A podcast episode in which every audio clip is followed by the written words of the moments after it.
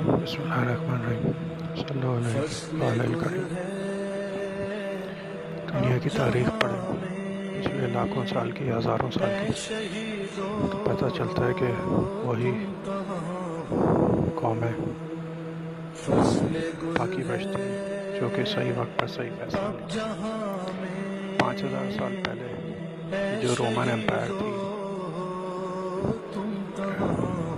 اس میں سکندر اعظم نے آدھی دنیا کو تقریباً پتہ کر لیا تھا۔ جو جہلم کا پل ہے اور چناب کا جو پل ہے، دریائے جہلم ہے، چناب ہے ستلہ جیرابی ہے ان کے جو پل ہیں، یہاں تک وہ آ گیا تھا۔ لڑتے لڑتے، فتح کرتے کرتے۔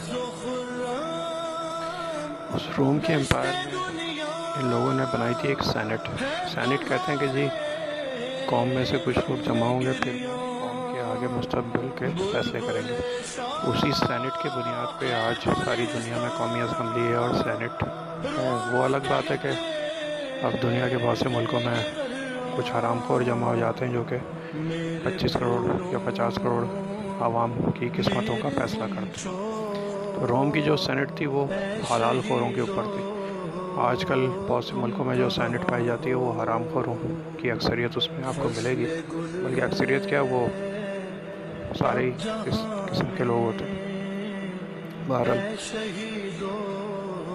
پھر ہوا یہ کہ روم میں انصاف ہونا بند ہو گیا۔ جب انصاف ہونا بند ہو گیا روم میں تو آپ، اگر جو آج کا روم ہے، آپ جا کے دیکھیں، یہاں ایک چھوٹا سا شہر ہے۔ اور لوگ وہاں پہ کشتیاں چلانے کے لیے کوئی پانچ دس ڈالر دیتے ہیں۔ ساری دنیا سے لوگ تفریح کرنے آتے ہیں، گھومنے آتے ہیں، کیمرے لے کے آتے ہیں۔ پانچ دس ڈالر دیتے ہیں، کشتی چلاتے ہیں۔ پھر سکندر اعظم کے مجسمے کے ساتھ جا کے تصویریں کھنچواتے ہیں پانچ ہزار سال پہلے کی سپر پاور، ایسی بہت سی سپر پاورز ہم نے دیکھی، چنگیز خان کو دیکھا عباسیوں کی خلافت دیکھی، مسلمانوں کا روج دیکھا، پتہ نہیں کیا کیا دیکھا لیکن خدا جب قرآن میں کہتا ہے کہ تم سے پہلے بہت سی بستیوں کو ہم نے نیست و نابود کر دیا، ہلاک کر دیا، خدا اسی لیے کہتا ہے۔ کہ ہر بستی کا ایک عروج ہے، پھر ایک اس کا سوال ہے۔ اور وہ اسی لیے کہ اس بستی میں حرام خور لوگ جمع ہو کے خدا کے احکامات کی نافرمانی شروع کر دیتے۔ کہ زیادہ نہیں ہوتے پچیس کروڑ کا ملک ہے تو پچیس لوگ ہوں گے، پچیس خاندان ہوں گے، زیادہ نہیں ہوتے، اتنے ہوتے ہیں۔ لیکن وہ کیا ہوتا ہے کہ وہ پھر پوری بستی کا وہی حال ہوتا ہے جو آج روم کی امپائر کا ہے۔ تو اس میں سے کچھ امپائر کو خدا چھوڑ بھی دیتا ہے نشان عبرت بنانے کے لیے۔ انیس سو ستر کا ذکر ہے، ایک واقعہ آپ کو سناتا ہوں، آپ کی نالج میں اضافہ ہوگا۔ انیس سو ستر کا ذکر ہے۔ الیکشن شاید ہونے والے تھے۔ تو جو مشرقی پاکستان صاحب، وہاں سے ایک صاحب یہاں تشریف لائے اسلام آباد، جن کا نام تھا شیخ مجیب الرحمان تو منسٹری آف فورن افیئرس کے کچھ آفیسرز ان کے ساتھ تھے۔ انہیں میٹنگ کے لیے لے کے جانا تھا، کہیں حیوان صدر میں، کسی جگہ۔ تو وہ انہیں اسلام آباد پہلے گھماتے رہے کہا سر تھوڑا یہاں بھی مل رہے ہیں وہاں بھی مل رہے ہیں جب وہ اسلام آباد کی سڑکیں انہوں نے دیکھی۔ شیخ مجیب الرحمان نے تو نئی سڑکیں تھیں دھلی دھلائی۔ بارش ہوتی رہتی، سڑکیں خود ہی دھل جاتی۔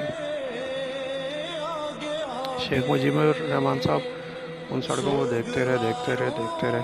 پھر کہتے ہیں، تاریخی جملہ کا انہوں نے کہا کہ ان سڑکوں میں سے مجھے پٹسن کی خوشبو آ رہی۔ کس کی خوشبو آ رہی؟ پٹسن کی۔ اچھا پٹسن، ہوتا کیا تھا کہ وہ جو مشرقی پاکستان سے وہاں کی فصل تھی، وہاں سے وہ ایکسپورٹ ہوتا تھا، پیسہ اس کا کہاں لگتا تھا؟ راول پنڈی میں اور اسلام آباد کی سڑکوں پہ۔ اس لیے شیخ مجیب الرحمان نے کہا تھا کہ مجھے ان سڑکوں میں سے پٹسن آ رہی ہے۔ اچھا ایک سڑک پیدا ہوئی یا میرے گھر کے سامنے بھی بنی ہے، جو بنی ہے تیس لاکھ کی اور ڈاکیومنٹس میں اسے دکھایا جا رہا ہے تیس کروڑ کی۔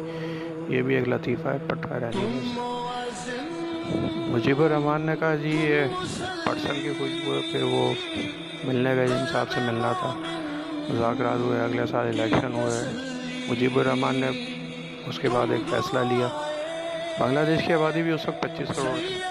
شاید پندرہ کروڑ تھی۔ ابھی پچیس کروڑ ہے۔ اور فیصلہ لیا۔ اس فیصلے کا نتیجہ ہے کہ آج بنگلہ دیش کے جو لوگ ہیں، وہ شیخ مجیب الرحمان کے پاؤں دھو کے پیتے دودھ میں دھو کے شیخ مجیب الرحمان کے پاؤں پیتے ایک میں اردو کے استعارے کے طور پہ آپ کو بتا رہا ہوں۔ لیڈرشپ کا جو فیصلہ ہوتا ہے کہ وہی قوم کو اوپر لے آتا ہے اور وہی قوم کو نیچے لے آتا ہے۔ لیڈرشپ حلال ہو رہا ہے، قوم اس کے پیر دھو کے دودھ سے پیے گی۔ لیڈرشپ اگر حرام ہو رہا ہے، تو وہ پھر وہی ہوگا جو اس وقت پاکستان میں ہو رہا ہے۔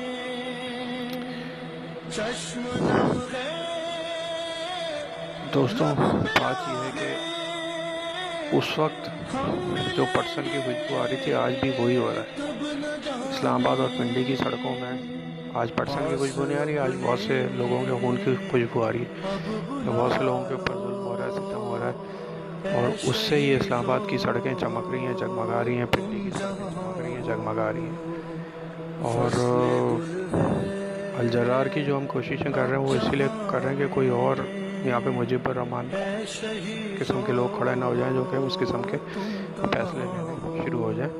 حالات اسی طرف جا رہے ہیں۔ جو حالات جو جا رہے ہیں اسی طرح اور تاریخ کا جو میں نے حوالہ دیا، تاریخ میں بستیاں، خدا نے تباہ و برباد کر دی اور خدا قرآن میں کہہ رہا ہے۔ میں نہیں کہہ رہا، خدا کہہ رہا ہے۔